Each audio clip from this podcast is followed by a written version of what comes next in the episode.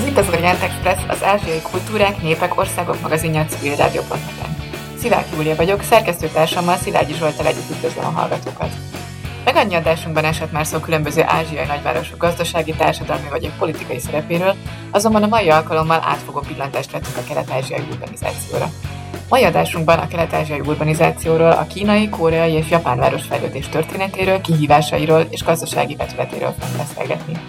Vendégünk doktor Forman Balázs, a Budapesti Corvinus Egyetem gazdaságföldrajz és jövőkutatás tanszék egyetemi docense, aki magyarországi oktatói tevékenysége mellett erdélyi és felvidéki egyetemeken is oktatott, illetve adott elő. Az Orient Express adásainak elkészültét a Magyar Nemzeti Bank támogatja. Felhívjuk hallgatóink figyelmét, hogy az Orient Express adásai nem csak a civilradio pont net-en hallgathatók, hanem podcastként az interneten is, az expressorient pont blog pont hu oldalon, a YouTube csatornánkon, továbbá a SoundCloudon, a Spotify-on, az iTunes-on és a többi podcast alkalmazásban, méghozzá bárhol, bármikor, bármilyen kütyüvel.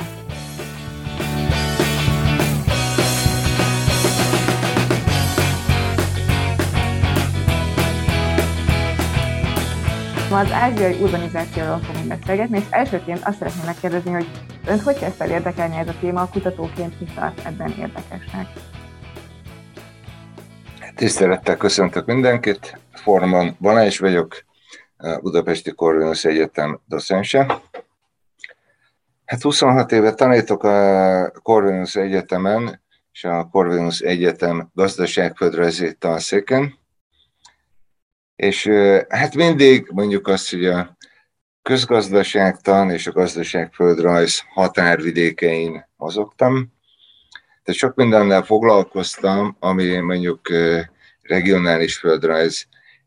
Hosszú évekig tanítottam Európa regionális földrajzát, aztán a világ regionális földrajzát, és itt külön mondjuk Japánnal és Kínával is elég sokat foglalkoztam. Aztán az ELTE természettudományi karán földtudomány-földrajz doktoriskolában végeztem, ott is mondjuk a regionális földrajz, illetve a regionális tudomány volt az egyik fő érdeklődési területem. Tehát valahol mondjuk volt egy ilyen indítatás.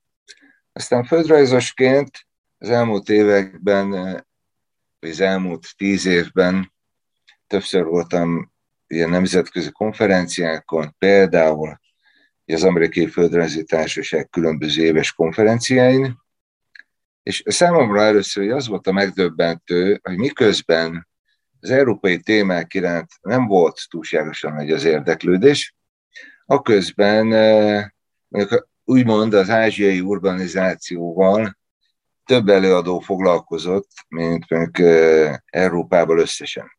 És valami nagyon-nagyon izgalmasnak tűnt, hogyha mondom, ekkora az érdeklődés iránt, és nem csak úgymond az ott jelenlévő kínai, szingapúri vagy éppen japán előadók részéről, hanem ők az amerikaiak is nagyon komolyan kutatják. És hát részint, tehát ez volt egy másik nagyon fontos, fontos indítatás, hogy elkezdjek a témával komolyabban foglalkozni.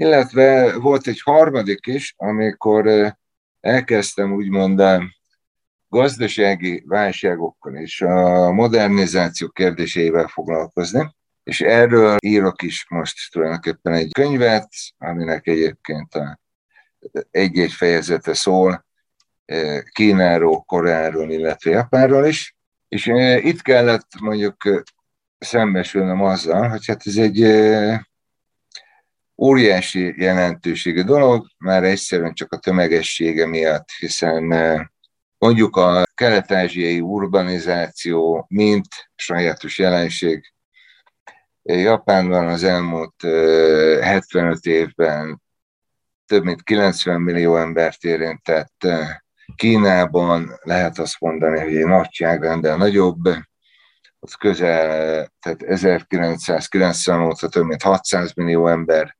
érintett, tehát ennyivel növekedett meg a város lakóknak a száma, és hát akkor, amikor belegondolunk abban, hogy ennyi embernek lakóhelyet, munkahelyet kell biztosítani, infrastruktúrát kell biztosítani, ezzel valahogy lépést kell tartani, amik az ingatlanpiacnak, ugyanakkor, ha ingatlanpiacról beszélünk, akkor itt már mondjuk az óriási mennyiség építőanyagról, nyersanyagról, háttériparról van szó.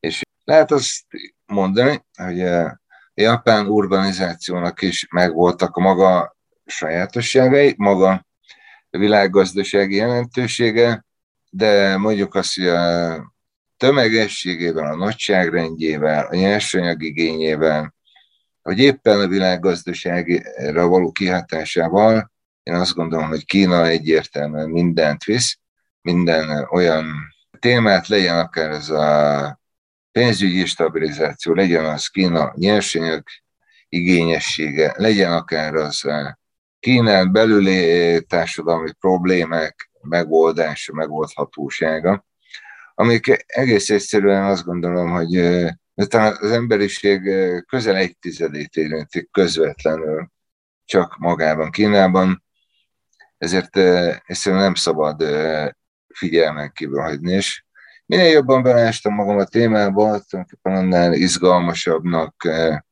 tűnik, annál jobban felkeltette a figyelmemet, az érdeklődésemet, és hát igyekszem egyébként mondjuk azt, hogy elég sokat kutatni, olvasni is a témában, másrészt igyekszem tulajdonképpen egyre többet publikálni is róla.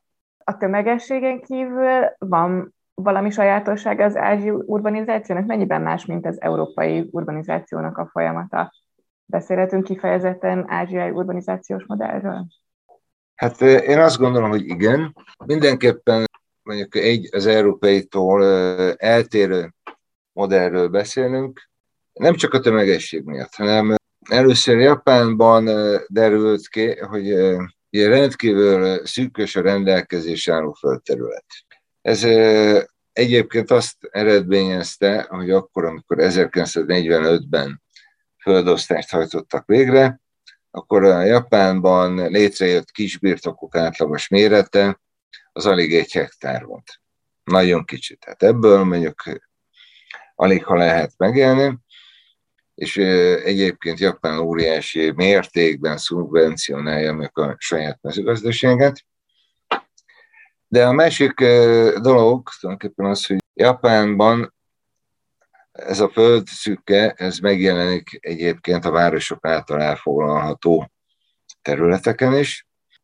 Mondjuk azt, hogy sokáig komoly harc folyt a mezőgazdasági területek és a városok, mondjuk az, hogy térhódítása között, és miután eleve szűkebbek a rendelkezésre álló területek. Mondjuk azt, hogy a föld, a terület, a beépíthető terület, az számít rendkívül szűkös erőforrásnak, ezért eleve mondjuk azt, hogy az ingatlan árak lényegesen magasabbak, eleve mondjuk a nagyvárosok azok fölfele terjeszkednek, tehát egy sokkal nagyobb népsűrűséggel jönnek létre a nagyvárosok, mint az európai modellben. És nagyon sokáig jellemző az is, hogy például a környezetvédelmi kérdésekkel egyáltalán nem foglalkoznak. Döbbenetes, hogy például Japánban a csatornázottság a nagyvárosokban alacsonyabb szintű volt nyolcvanas években, mint Magyarország egészében, Magyarország átlagában. Magyarország sem volt a csúcs, de nagyon fontos. És azért is eltérőek mondjuk ezek a sajátosságok, mert mondjuk azt, hogy Japánhoz vagy Kínához képest még Nyugat-Európa is mondjuk azt, hogy egy ritkán lakott térségnek számít. Az Egyesült Államok még inkább. Tehát mondjuk azt, hogy Nyugat-Európában nincsen, hogy Észak-Amerikában nincsenek a városok terjeszkedésének komoly földrajzi korlátja. Illetve azt is el kell mondani, hogy a mai nyugat-európai, észak-amerikai városokat, mondjuk a tizenkilencedik század második felében, utolsó harmadában álmodták meg, tervezték meg. Volt idő mondjuk kialakítani, mondjuk a mondjuk azt, hogy egy egységes városképet meghatározó építési szabályzatokat volt idő kiépíteni, mondjuk a különböző közműveket, közösségi tereket, infrastruktúrát, stb. Így is egyébként persze Európában is gond, hogy ezek a történelmi belvárosok, vagy akár csak a tizenkilencedik században képült belvárosok, már a szűkösek, szűkösek az utcáik, itt most elég a budapesti belvárosra gondolni. De mégis van egy, mondjuk az, hogy szerves fejlődése mondjuk a városoknak. Kelet-Ázsiában ez még nem egy százötven éves, nem egy kétszáz éves folyamat, hanem mondhatjuk azt, hogy Japánban ebben a formában, ahogy az urbanizációnak az eredményeit látjuk, az még egy ezerkilencszáznegyvenöt utáni, tehát egy hetvenöt éves időszak. Tehát körülbelül fele vagy harmadannyi idő állt rendelkezésre Kelet-Ázsiában, mint a nagyvárosok képítésére, mint mondjuk Európában. Kínában ez a folyamat, ha lehet azt mondani, még rövidebb idő alatt ment végbe ez a városnövekedés. Még súlyosabb környezetvédelmi problémákat vetett föl, mint a városiasodás. Tehát itt a lépték, az időhorizont, a tervezhetőség, ezek mind-mind olyan óriási különbségeket rejtenek magukban, amik miatt én azt gondolom, hogy jogos egyébként egy önálló urbanizációs modellről beszélni. És ebben a kelet-ázsiai urbanizációban mekkora szerepet játszik a spontaneitás, és mennyire felülről irányított ez, a, ez az urbanizáció egyrészt? Ez a kérdésem. A másik pedig az, hogy mennyire jár kéz a kézben a modernizációval. Tehát a gazdaság modernizáció, egyáltalán az élet, vagy a kultúra átalakulása, ez mennyire van hatással, melyik az a folyamat, amelyik a másikat generálja, vagy ez így tényleg párhuzamosan zajlik? A kérdés, de most először Japán példáján szeretnék válaszolni. A japán urbanizáció, mondjuk azt, hogy két pólusból, bocsánat, három pólusból indult. Volt egyrészt a Meiji korszakban, ugye Osaka, mint Japán egyetlen egy mondjuk nyitott, külföldiekkel, külvilággal kapcsolatot tartó kikötővárosa volt. Ugye Kyoto a hagyományos főváros, és volt Edo, a mai Tokió. És akkor, amikor bekövetkezett Japánban ezernyolcszázhatvannyolcat követően a nyitás, akkor érdekes módon a japán császár által Európába kiküldött, mondjuk azt, hogy követek, tanulmányútra küldött a modernizációt kutató, mondjuk azt, hogy japán megbízottak, azok egy német városfejlesztési modellt tartottak követésre érdemesnek, és megindult először talán mondjuk Oszakának és Edónak a kiépítése. Nagyon szigorú, mondjuk azt, hogy európai előírások alapján megindult a közművesítés, elég szigorú építési szabványokat fogadtak el és alkalmaztak. És ez a, mondjuk azt, hogy városépítés, városépítési modell tartott mondjuk ezerkilencszázhuszonháromig, amikor is ilyen nagy tokiói földrengés Tokió belvárosát, mondjuk majdnem a földet tette egyenlővé. Az újjáépítés során mondjuk részben az időhiány miatt, részint a pénzhiány miatt nem voltak már ennyire gondosak, mondjuk az újjáépítéskor. Mondjuk azt, hogy itt már több volt a spontán elem, kevésbé volt tervezett mondjuk a Tokiónak az újjáépítése. Aztán ugye jön még egy hullám, a második világháború, amikor az amerikai légierő ezerkilencszáznegyvennégy negyvenötben nagy japán iparvárosokat, illetve magát Tokiót is nagyon komoly bombázásokkal sújtja, és óriási területek pusztulnak el mondjuk ezekben a városokban. És ezerkilencszáznegyvenötben is születik egy, még úgymond a német iskolához kötődő újjáépítési terv a japán nagyvárosokra, de elsősorban Tokióra. És az a terv, mondjuk azt, hogy ilyen négy-öt emeletes házakkal, széles sugárutakkal, parkokkal számol, azt lehet mondani, hogy egy nagyon is tervezett városról beszélhetnénk, hogyha ezek a tervek valósultak volna meg. Azonban ezt a tervet mondjuk már lényegében ezerkilencszáznegyvenhatban elvették, hiszen a japán fővárosnak nem csak, hogy építőanyaga nincsen elég, nem csak, hogy mondjuk szakembere nincsen elég, de mondjuk pénze sincs az újjáépítés ilyen formában történő finanszírozására. Tehát egész egyszerűen szabadjára engedik a piacot. Szabadjára engedik mondjuk a vállalatokat, különböző ingatlan befektetőket, hogy azt építsenek, amit akarnak. A tokiói városi kormányzat lényegében minden építési kérelemre kiadja az építési engedélyt, és ez egy nagyon hektikus városképet alakít ki. Tehát egymás mellett vannak, mondjuk a fel, vagy voltak a felhőkarcolók, és mit tudom én, a régi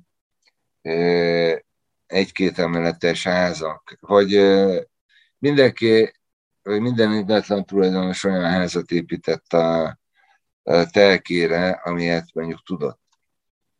De közben megindult egy nagyon erős, mondjuk az, hogy városba áramlás japán vidékről. Ez egészen mondjuk az ezerkilencszázhetvenes évekig, minden hetvenes évek végéig minden japán nagyvárost egyformán érintett. Minden városnak növekedett a lakossága meglehetősen gyorsan. És ez egyrészt a japán városoknak a térbeli szétterjedését is eredményezte. Nagyon sokszor kvázi, mondjuk egy nyomor negyedszintű elővárosok jöttek létre a japán városokban, és a térbeli terjeszkedés pedig egy óriási, mondjuk az, hogy infrastruktúrális fejlesztést tett szükségessé. Autópályákat, elővárosi vasutakat, stb. Ráadásul a japán vasutak, vagy a japán városokban lévő metróhálózat, elővárosi vasutak, azok többnyire mondjuk magántulajdonban vannak. És miután abszolút helyhiány alakult ki, ezért simán a belvárosokon keresztül is építettek autópályákat, többször volt, előfordult az, hogy régi épületek, műemlékjellegű épületek fölé építettek mondjuk autópályahidakat, tehát teljesen átalakult a városkép, egy teljesen mondjuk az, hogy kaotikus városkép alakult ki, amiben ráadásul maguk az ipari üzemek is beleszóltak, hiszen ők is mondjuk az, hogy igen, a munkavállalóik közelében, vagy mondjuk a kikötők közelében akartak elhelyezkedni, letelepedni, és miután nem volt szigorú városrendezési szabályozás, ezért gyorsan növekvő városokban egész egyszerűen nagyon sok üzem, nagyon sok akár nehézipari üzem, kimondottan környezetszennyező üzem, ez hirtelenjében, mikor a város közepén, lakóövezeték közepette találta magát. És itt persze talán egyfajta fordulópontot jelentett mondjuk a hatvannégyes tokiói olimpia, amikor Tokiónak a fejlődését rendezi, fejlődésének a szabályozását megpróbálták újra gondolni, de ez nem járt mondjuk komoly sikerrel. Tehát nem lett jobb mondjuk a japán városoknak a térszerkezet, a szabályozása. És itt van, megjelenik egyébként egy olyan kettőség. Maga Japán hatvanas évek végére a világ második legerősebb gazdasága lesz. Japán, mondjuk azt, hogy mint ország nagyon gazdag, de ugyanakkor a lakói, azok óriási szegénységben élnek, egész egyszerűen sokszor, hát a magas, mondjuk azt, hogy ingatlan árak miatt a nyugatiak által nyugketrecnek nevezett minimális alapterületű lakásokban élnek. Nagyon komoly problémát jelent mondjuk a... Tehát egész egyszerűen Japánban egyszerre van mondjuk jelen egy lakhatási szegénység, van tulajdonképpen egy rendkívül szabályozatlan városi fejlődés, és a kettő mondjuk azt egy óriási társadalmi katasztrófát is okoz, hiszen az ötvenes évektől kezdődően egyre növekszik mondjuk az ipari balesetek száma, egyre súlyosabb lesz maga a környezetszennyezés. A városok levegője az sokszor egészen elviselhetetlen. Városoknak az ivóvíze környezete is sokszor egészen katasztrofális. Úgyhogy ez mondjuk Japánban tulajdonképpen egy óriási problémát okoz mondjuk az ott élőknek is, a e, várostervezőknek is.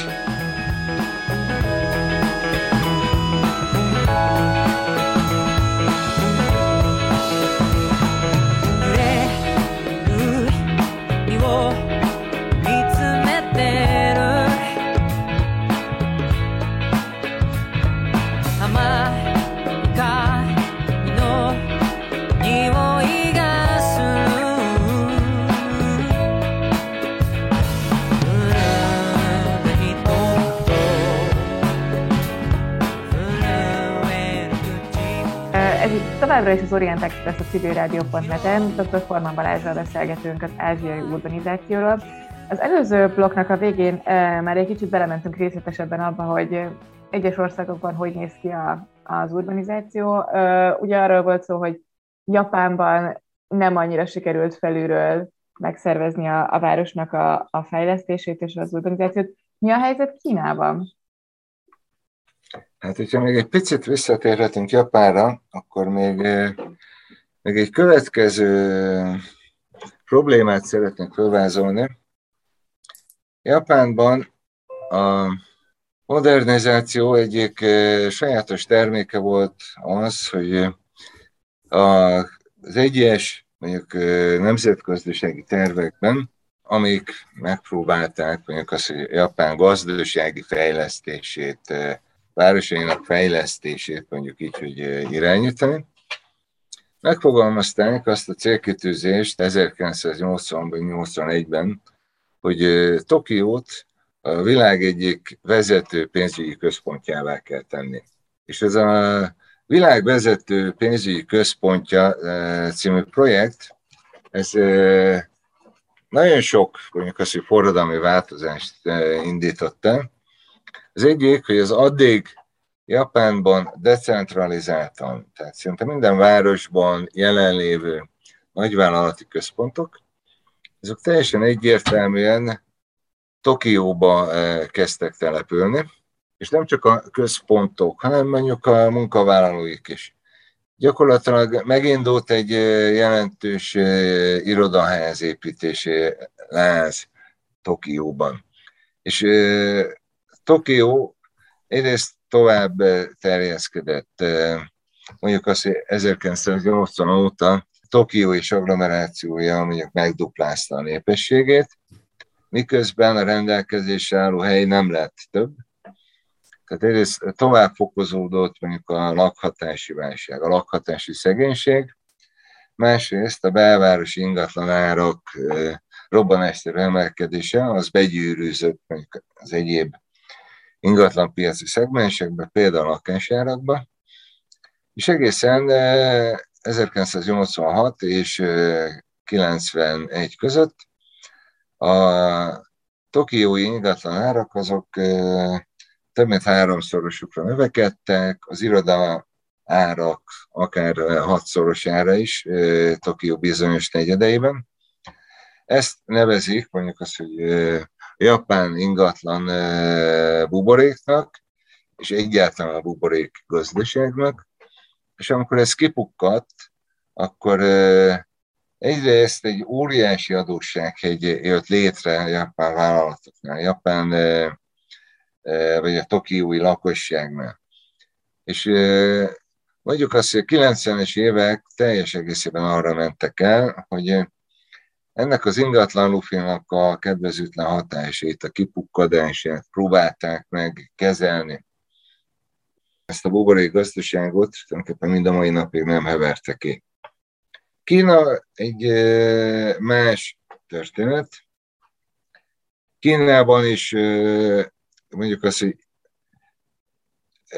megindul egyébként a városodás, és létrejön még egy sajátos kínai városépítési modell, mondjuk már kétezer évben ezelőtt, nagyjából akkor, amikor Róma virágzott, akkor, amikor néhány európai nagyvárosnak az elődei, előzményei mondjuk azt így létrejöttek. Viszont mondjuk Róma kivételével az ókori városok nem maradtak fenn, illetve teljes egészében átalakultak, átépítették őket, és néhol lehet találkozni persze római kori építményekkel, de még nem ezek határozzák meg, meg a mai városok arculatát. Kínában viszont ez a városfejlődés, ez mondjuk az, hogy folyamatos. Maguk a kínai városok nagyságrendileg nagyobbak, mint egyébként a korabeli, akár ókori, akár középkori európai nagyvárosok.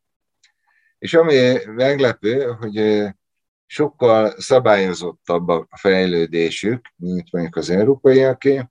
Tehát szigorúan egy négyzetrátyos utcahálózatot építenek ki, nem jelölnek ki mondjuk egységes, mondjuk az, hogy főteret, nem koncentrikus a fejlődés, hanem mondjuk egy ilyen terepadottságokhoz igazodva, de alapvetően egy négyzetes, négyzetrácsos városi fejlődésről beszélünk. Aztán ez az, ami megszakad egyébként a tizenkilencedik században. Egyrészt itt is elindul ugye a, az ópiumháborúk nyomán, egyáltalán mondjuk a gyarmatosító hatalmak megjelenése, befolyás szerzése nyomán tulajdonképpen egy kapitalizálódás megindul, tulajdonképpen viszonylag széles tömegeknek mondjuk a városok beáramlása. De ezt mondjuk azt, hogy a második világháború elejéig, vagy kitöréséig mondjuk azt, hogy lehet kezelni. Itt is próbálkoznak egyébként német, illetve később japán modelleknek, városfejlesztési modelleknek az átvételében, de mondjuk azt, hogy jelentős urbanizációs nyomásról nem beszélünk. Aztán ugye Kínában a forradalmi változásokat végül is Mao Tse-tung hatalomra kerülése jelenti, aki mondjuk azt, hogy óriási hullámzásokat, szélsőségeket visz be mondjuk a kínai politikába. Egyrészt ugye megjelenik az ötvenes években még egy nagyon erős városi ellenesség. A városlakók egy részét osztályellenségnek kikiáltva, értelmiségének kikiáltva, a nagy kulturális forradalom idején kitelepítik vidékre. Egyértelműen a falvakat preferálnak legalábbis ideológikusan. Megindul tulajdonképpen a tengerparti nagyvárosok elleni harc, tehát az ország belső részeit fejlesztenék, és ott hoznának létre mondjuk egyébként mondjuk a népi Kína ideológiájának megfelelő, mondjuk nagyvárosokon. Ebben egyébként Kína teljes egészében nincsen egyedül, hiszen a gyarmatosító háborúk után e, felszabadult egykori gyarmatok, legyen akár az Brazília, legyen akár az Nigéria, Gána, azok e, sokszor törekednek arra, hogy egy új fővárost, egy új városi hierarchiát hozzanak létre, a korábbi tengerparti kikötővárosok helyett, tehát Brazília is ugye fölépíti a maga Brazília városát, épp azért, hogy ne a portugál gyarmati múltra emlékeztető Rio legyen a főváros, Nigéria is, mint Lagos helyett Abudzsát teszi meg. Tehát van egy, mondjuk azt, hogy egy olyan fajta policy, ami mondjuk a szárazföld meghódítására, szárazföld uralmára helyezi a hangsúlyt. És van egy mondjuk az ideológikus kötődés, és ugyanakkor Kína nem akarja felcserélni mondjuk Pekinget, mint egy új fővárossal. Tehát az egyik, Kínában is persze kulturális forradalom sok mindent hoz, és az egyik, ami nagyon fontos, ez mondjuk a mondjuk az, hogy teljes abortusz tilalom, illetve népesség növekedés egyértelmű, mondjuk az ösztönzése. És ennek az a következménye, hogy Kína lakossága egyébként rendkívül gyorsasággal kezd el növekedni. Ezt a növekedést egy darabig persze lehet mondjuk a lakóhelyen tartani.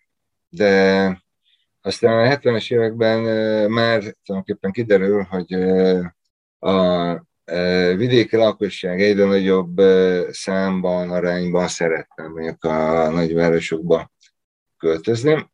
Tulajdonképpen egy óriási demográfiai nyomás van mondjuk a kínai vezetésen, hiszen a egyszerre kell mondjuk egy gyorsan növekvő népességet, mondjuk azt, hogy etetni, táplálni.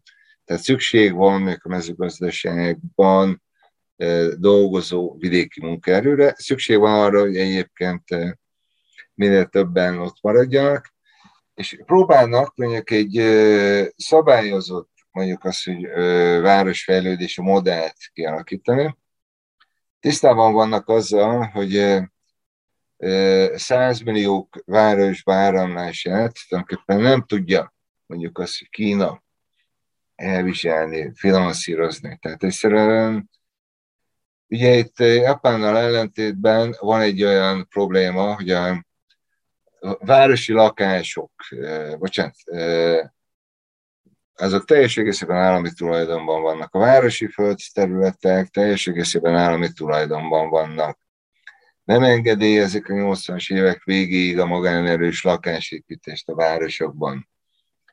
Tehát akkor, amikor úgymond városokban engedik az embereket, akkor azzal szembesül Kína, hogy a kommunista párt hatalmának köszönhetően gyakorlatilag a felelősség is, politikai, akármilyen felelősség is, tulajdonképpen a párté. Tehát, hogyha valaki városba költözik, és nem kap lakást, és nem kap munkát, és egyebek, akkor nyilván a pártot fogja okolni. Tehát mit csinálnak? Nagyon szigorú feltételekhez kötik mondjuk a városba költözést. Tehát az költözhet hivatalosan városba, akik, aki tudja bizonyítani, hogy lesz lakóhelye, lesz munkahelye, gyerekeinek lesz iskolája, és egyébként meg tudja oldani mondjuk a saját egészségügyi ellátást. Egyébként a város növekedés korlátozására, hát mondjuk Magyarországon is, vagy éppen mondjuk a sokkal liberálisabb Franciaországban is volt példa, ugye az ötvenes években, hogy például csak az vehetett lakást mondjuk az adott fővárosban, akinek mondjuk volt munkahelye, aki életvitelszerűen már hosszabb ideje ott élt, ott tartózkodott mondjuk abban a városban. Itt e, még Kínában ezt ugye még azzal is szigorítják, hogy a különböző jóléti ellátások megszerzését is kell igazolnia mondjuk a munkavállalónak.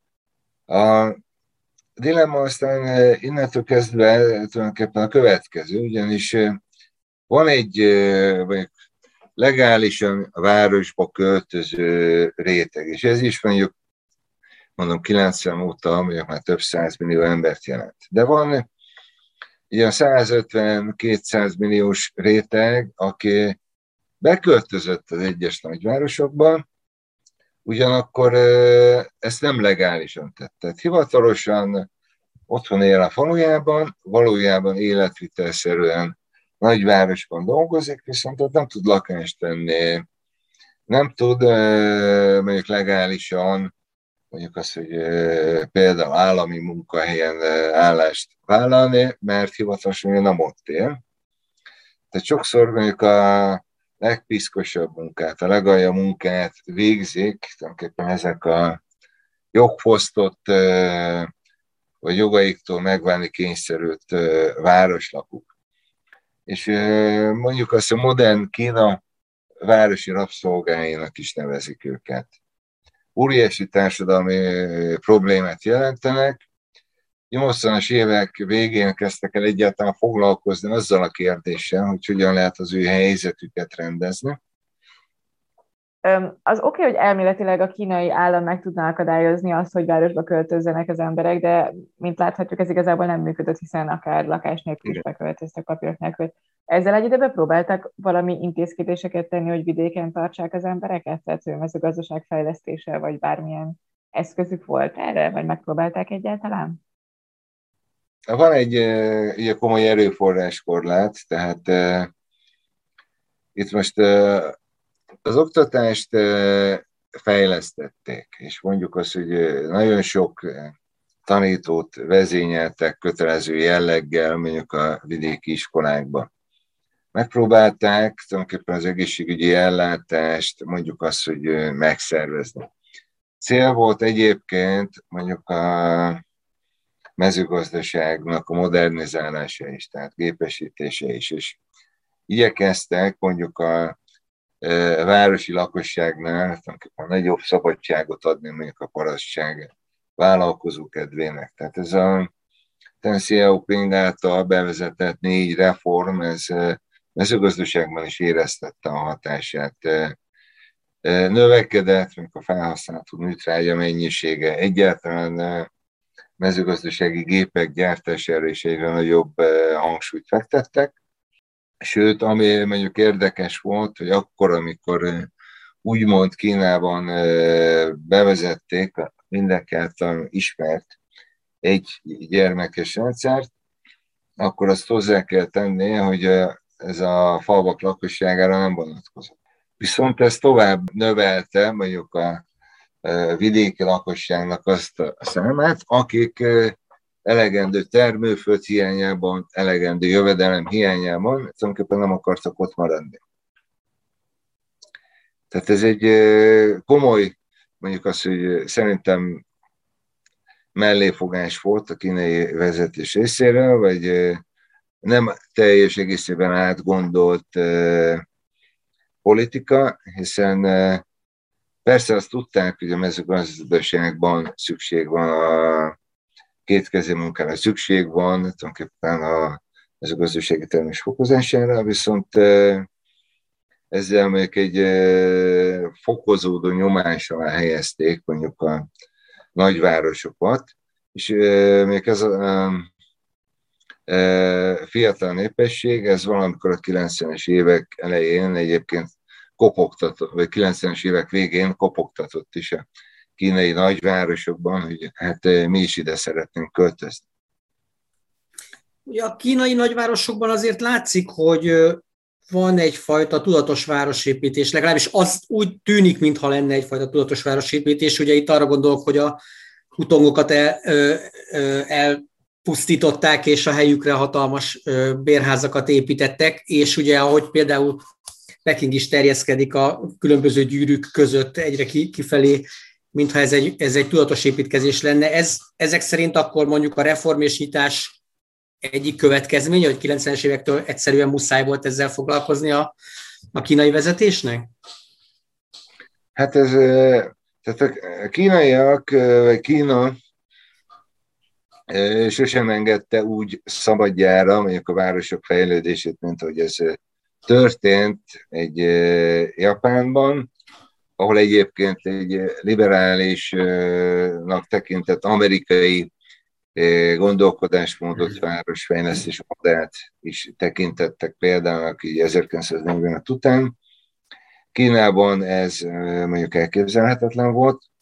Kína itt annyit engedett, hogy egyrészt ezerkilencszáznyolcvanhétben megengedte a városokban történő mondjuk magánerős építkezést, illetve megen, először megengedte a városban élőknek a tulajdonszerzését, tehát hogy megvásárolhassák azokat a lakásokat, amikben mondjuk élnek.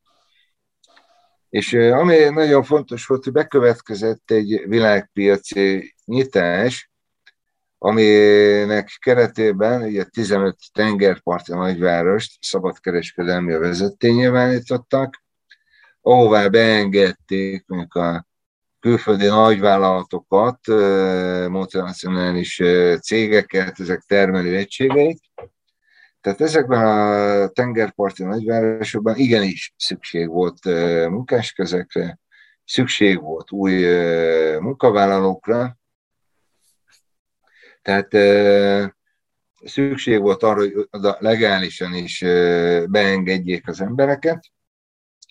De a másik része mondjuk a kínai urbanizációnak, hogy itt is probléma a helyhiány. Tehát azért hiába van tíz millió négyzetkilométernyi terület a Kínának, a lakosság nagy része mégiscsak így a tengerparttól számított, mondjuk háromszáz kilométeres sávban lakik.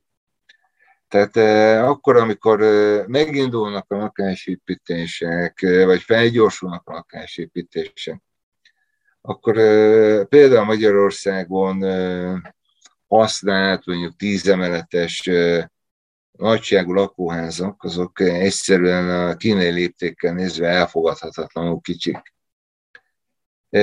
Itt is problémát jelent nagyon sokáig az, hogy maguk a lakások is mondjuk nagyon kicsik. Tehát európai szemben nézve elképzelhetetlen, hogy mondjuk egy hetvenes évekbeli átlagos kínai városlakónak mindössze hat négyzetméter, vagy hat és fél négyzetméternyi saját lakótér jutott. Mára azonban eljutottak odáig, hogy jelentős építésekkel a minőségi kínálatot is javították, tehát ma már az egy város lakóra jutó alapterület az közelíti a húsz négyzetmétert.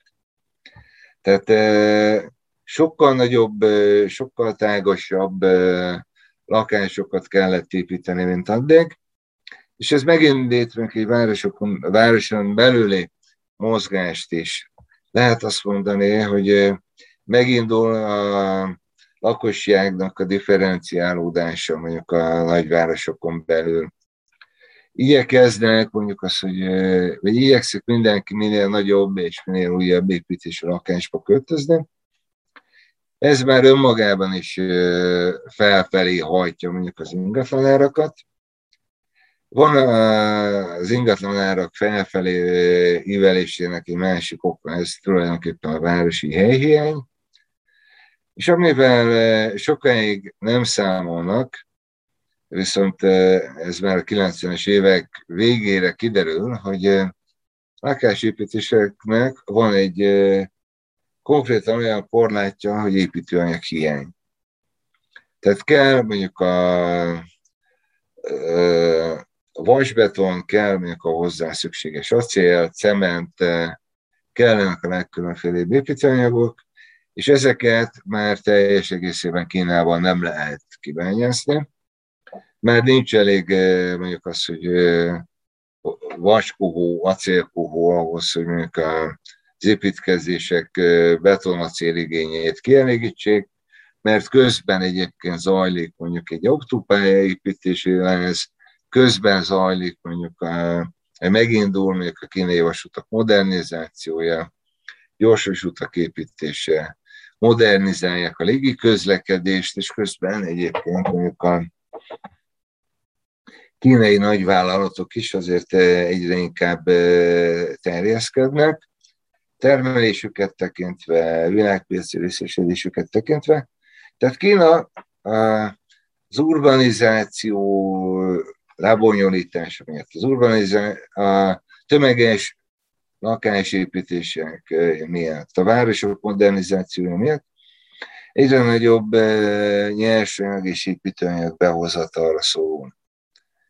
Tehát fölvásárol mindent a világpiacon, Ausztráliától, Brazíliáig, Venezueláig, az afrikai országokig, hogy növekvő, mondjuk nyersanyag szükségletét kielégítse. És ez egyébként azt is eredményezi, hogy Kínának mondjuk nem csak a nyersanyagokat kell megvenni, hanem ezeket fel is kell dolgoznia. Tehát óriási kapacitással épülnek ki az új cementművek, az új acélművek. Kína mondjuk kétezer-tíz és tizenöt között több cementet használt fel, mint az Egyesült Államok a huszadik század folyamán.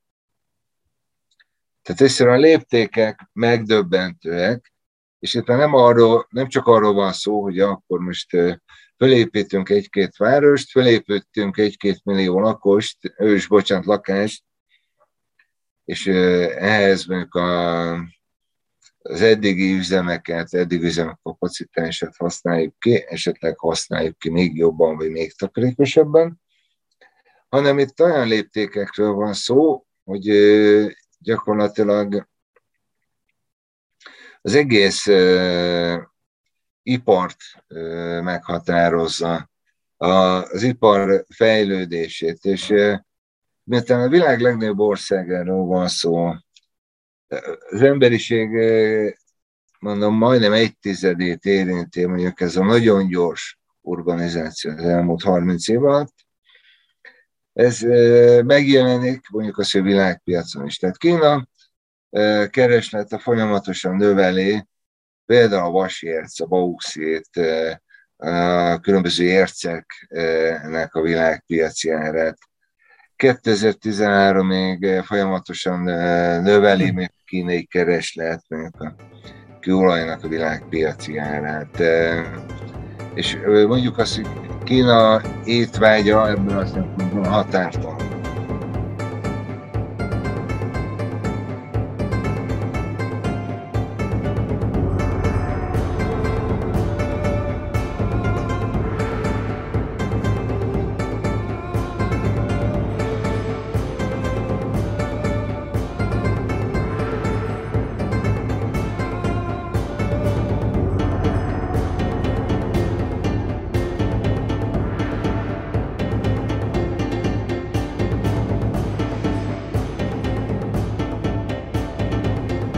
Továbbra is az Orient Express a civil rádió pont net-en doktor Forman Balázsral beszélgetünk a különböző ázsiai urbanizációs modellekről és a kelet-ázsiai országok városiasításáról.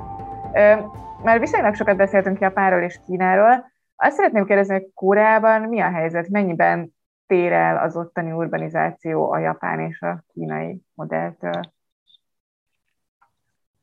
Korea az hát egy olyan ország, ami egyrészt ezerkilencszázöt és ezerkilencszáznegyvenöt között ugye, japán uralom alatt, tehát japán irányítás alatt, tehát van egy nagyon erős japán befolyás mondjuk a koreai városépítészetben, városfejlődésben, de akkor még ugye egységes Koreáról beszélhetünk. Aztán akkor, amikor az ország fejlődése, mondjuk azt, hogy véglegesen ketté válik, tehát Észak- és Dél-Koreára, akkor Észak-Korea tulajdonképpen átveszi mondjuk a Szovjetunióra jellemző mondjuk építési szokásokat, rendkívül széles sugárutakat, hatalmas nagy sztálinista építményeket, bizonyos értelemben mondjuk egy túlfejlesztett szellemvárossá teszik mondjuk fennyönt, ami persze egyfelől lenne élhető, másfelől meg mondjuk az, hogy egy sztálinista, maoista, kimérszemista, amit tudom, olyan nagyváros. Az ország mondjuk egyértelműen a legfontosabb ipari központja. Ugyanakkor mondom, persze széles sugárutakon, infrastruktúrális találkozóktokon és egyébekkel. Dél-Korea az... Egészen... Bocsánat, egy pillanatra visszatérve Észak-Koreára, azért azt talán érdemes megjegyezni, hogy mondjuk pontosan az ön által is említett Japán hatásnak köszönhetően azért a koreai háború előtti időszakban az észak-koreai területek sokkal fejlettebbek voltak, mint a dél-koreaiak. Igen, az teljesen egyértelmű. ezerkilencszáznegyvenöt előtt egyértelműen meg a mai Észak-Korea volt az iparosodottabb. Ott voltak az alapanyag kitermelő iparágak, és ott volt tulajdonképpen jelentős bányászati tevékenység. Dél-Korea számított tulajdonképpen úgymond az ország fejletlenebb részének, és mondjuk Szeul bár mindig is úgymond Korea fővárosa volt, de mondjuk az, hogy versengenie kellett mondjuk Fengyannal, az, hogy melyikük a nagyobb város, vagy melyikük rendelkezik nagyobb iparra. Aztán a koreai háború után ketté válik a fejlődés. Egyrészt a koreai háború az soha nem látott pusztítást hozott például Szeul számára, amit teljes egészében újjá kellett építeni. És itt is mondjuk egy elég komoly ellentmondás van, hogy ez egy amerikai típusú város fejlődés, aminek a nyomait vagy részleges eredményét láthattuk egyébként Tokióban is. Tehát mindenki olyan épületet épít, minden ingatlan tulajdonos olyan toronyházat, akármit épít, ami, amire pénze van. Találkoztam Szeulban tényleg olyan utcaképekkel, hogy két toronyház között, itt tudom én, egy egyemeletes, egyébként szintén modern házikó van, teljesen bezsúfolva, beszorítva, tehát mondjuk ilyenkor külön házszámban volt külön e, tulajdonosa, vagy stb., de mondjuk a környező telkek beépítése miatt örökké mondjuk árnyékban. Tehát e, kialakul e, Szeulban is egy e, teljesen kaotikus városkép, amin e, igazából az sem segít, hogy e, egyébként nagyon e, széles mondjuk sugárutakat építenek, hogy e, megpróbálnak tulajdonképpen egy nagyon e, jól működő és nagyon modern metróhálózatot kiépíteni, hogy csökkentsék a felszíni közlekedésre nehezedő nyomást. De egyébként Dél-Koreára is igaz, hogy az urbanizációnak mondjuk az egyetlen egy iránya, tehát a városba áramlásnak a legfontosabb iránya a Szeul. És Szeul igazából önmagában nem képes lépést tartani ennek a az odairányuló népesség bevándorlása. Miközben ugye a legfontosabb ipari központ is mondjuk Dél-Koreán belül, a legfontosabb szolgáltató központ is, és ez persze Dél-Koreát abban a szempontból is zavarja, hogy hát a Szeul az mondjuk az észak-koreai határtól, vagy egyáltalán a fegyverszüneti vonaltól egyáltalán nem fekszik messzire, tehát mindenki attól rettek, hogy mondjuk aztán hetven-nyolcvan kilométert, vagy még kevesebbet, hogy azt Észak-Korea bármikor könnyedén legyőzi mondjuk azt a távolságot, akár csak rakétákkal, stb. Tehát Szeulnak tulajdonképpen úgy kell mondjuk egy békés világvárosként fejlődnie, hogy közben meg mondjuk állandóan meg egy háborús fenyegetettség érzése van mondjuk a városban. És lehet azt mondani, hogy Dél-Korea is megpróbál egyébként sok mindent azért, hogy a többi nagyvárosát, akár Puszánt, akár Degút helyzetbe hozza. Tehát, és nem csak azért, hogy milyen repülőtereket építenek, hogy megépítették az ország gyorsosú, első gyorsos útját, és folyamatban van többi gyorsos út képítése is.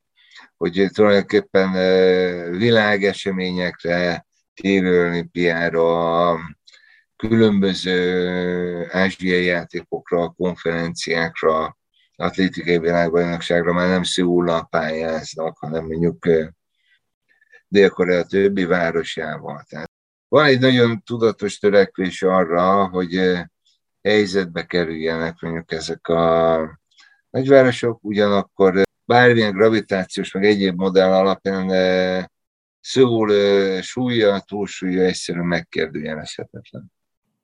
Nagyon köszönjük doktor Forman Balázsnak, hogy elfogadta a meghívásunkat, köszönjük a hallgatóknak a figyelmet és a Magyar Nemzeti Banknak a támogatást. Önök az Orient Express-t, a civilradio pont net ázsiai magazinját hallották, a műsor Szilágyi Júlia és Szilágyi Zsolt vezették. Felhívjuk figyelmüket, hogy az Orient Express adásai nem csak a civilradio pont neten hallgathatók, hanem podcastként az interneten is. A címünk expressorient pont blog pont hu, de ott vagyunk a YouTube-on, a SoundCloud-on, az iTunes-on, a Spotify-on és a többi podcast alkalmazásban is, Facebookon pedig a Pázmány Péter Katolikus Egyetem Modern Kelet-Ázsia kutatócsoportjának oldalán lehet megtalálni az adásokat és készítőiket. A viszonthallásra tartsanak velünk a jövő héten is!